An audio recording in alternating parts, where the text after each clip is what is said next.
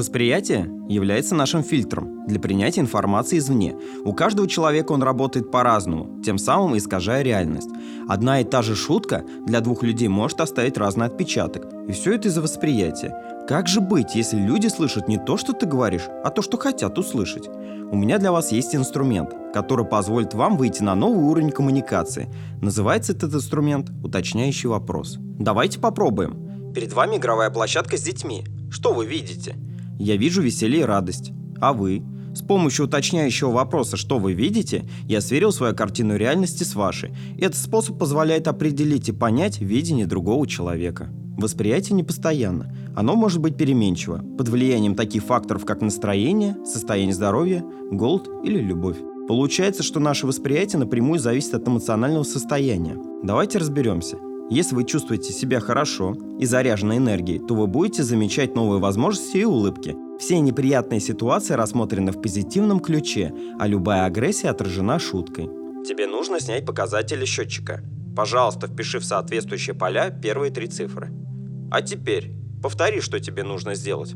Вопрос «повтори, что нужно сделать» закрепляет понимание и позволяет избежать ошибок. Чего ты в майке не глаженный? У тебя дома утяга нет или ты гладить не умеешь? А ты что, не слышал? Что? С понедельника все ходят в мятом. У нас вводили новая мода. Я не такой шутник, как хотелось бы, но реакция на негатив явно была позитивной. Идем дальше. Но есть еще один фактор, который влияет на наше восприятие. Это внутренний голос. Еще его называют внутренним критиком. Вы с ним хорошо знакомы. Для некоторых он так близок, что вы его воспринимаете как часть себя, относите в свое «я». Он постоянно заставляет нас сомневаться и осуждать. Ого, какой прыщ! Ты с ним выглядишь как урод. Ты не забыл выключить утюг? Ой, вернись, посмотри, вдруг забыл. На тебя все смотрят, с твоим лицом что-то не так. Че лежишь без дела? Займись уже чем-нибудь. Этот мерзкий голосок приносит много хлопот. Он здорово маскируется под наши мысли и манипулирует нами. Наше эмоциональное состояние очень сильно зависит от этого голоса, а значит восприятие тоже. Он нападает спонтанно и заставляет нас врасплох. Если вы будете следить за внутренним голосом, то со временем научитесь отсекать все лишнее. Слова неуверенности будут лететь в урну, так и не успев сформироваться у вас в голове. Но на начальном этапе действуйте проще. Весь негатив меняйте на позитив. Ты не справишься, но у тебя все получится. У меня нет настроения. Меняем на где мое хорошее настроение. Сейчас позову. Мне грустно. Но у меня нет повода грустить. И погнали перечислять все хорошее, что произошло за два дня. Иногда помогает прием семи поводов для хорошего настроения. Утром, когда едете на работу, перечислите семь позитивных событий, которые должны произойти для поднятия вашего настроения. Закрыть план на работе, сводить жену в театр, выделить время на любимое хобби и так далее. Главное условие, чтобы эти цели были достижимы вами в течение дня. Мы разобрались, что восприятие напрямую зависит от нашего эмоционального состояния, но есть определенные вещи, которые мы не готовы принять. Почему так происходит? Дело в том, что в нас заложены установки по умолчанию, и у каждого они разные. Да, в какой-то степени мы похожи на компьютерную программу, но об этом в другом выпуске. Когда чужая картина реальности не совпадает с нашей, мы всячески ее отрицаем, и лишь небольшая часть людей готова принять что-то новое. Сейчас я составлю несколько утверждений. Вам понадобится выбрать правильные, а затем мы сверим результаты. Первое. Однополые браки являются нормой. Второе. Заклеить фронтальную камеру на ноутбуке значит быть в безопасности. Третье. Религия должна быть единой. Четвертое. Курить сигареты значит убивать себя. Пятое. Кидать яйца с балкона на прохожих весело и забавно. Шестое. Скидывать интимные фотографии за деньги является хорошей возможностью для заработка. Седьмое. Помогать нищим значит проявлять милосердие. Восьмое. Красть еду в магазине норма, нет ничего плохого в том, чтобы себя прокормить. Девятое. Красть еду в магазине плохо, потому что тебя могут наказать. Десятое. Любить и не изменять – эталон отношений. Ну что, выбрали верное утверждение?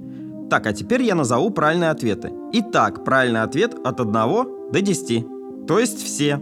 Нет, я не скидываю свои фотки за деньги. Этим опросом я хотел вам показать, что для каждого человека будет своя норма, у каждого своя карта реальности. И не стоит осуждать того человека, который думает не так, как вы.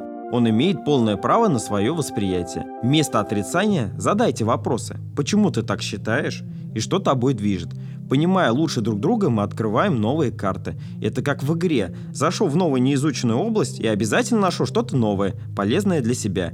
Это не значит, что нужно быть согласным со всеми. Нет, вам просто нужно научиться принимать.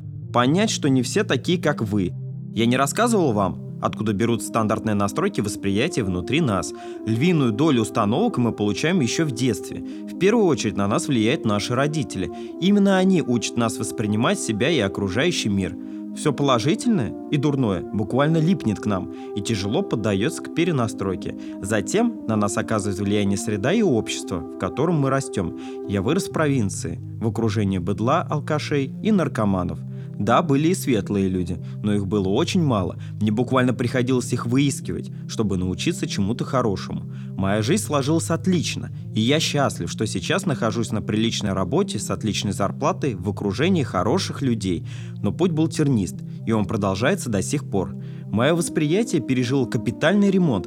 Мне буквально приходилось учиться, реагировать на людей и информацию по-новому. В каждом человеке я искал подвох. На каждую шутку в мой адрес я реагировал агрессивно и был готов выйти надрать любому задницу, кто попытается выставить меня посмешищем. Я даже ходил как гопник. Жена в такой момент меня называла обезьяной. Благодаря смене окружения стремлению измениться и постоянной работе над собой, я переродился. Сейчас на моем лице красуется улыбка. Я перестал вешать ярлыки на людей, а агрессия пропала, как будто ее и не было. Иногда на мгновение я забываюсь и снова начинаю ходить как обезьяна. Но в этот момент мои друзья в шутку напоминают об этом, и я сразу же беру свою походку под контроль. Спасибо за внимание, будьте открыты к переменам и слышите друг друга.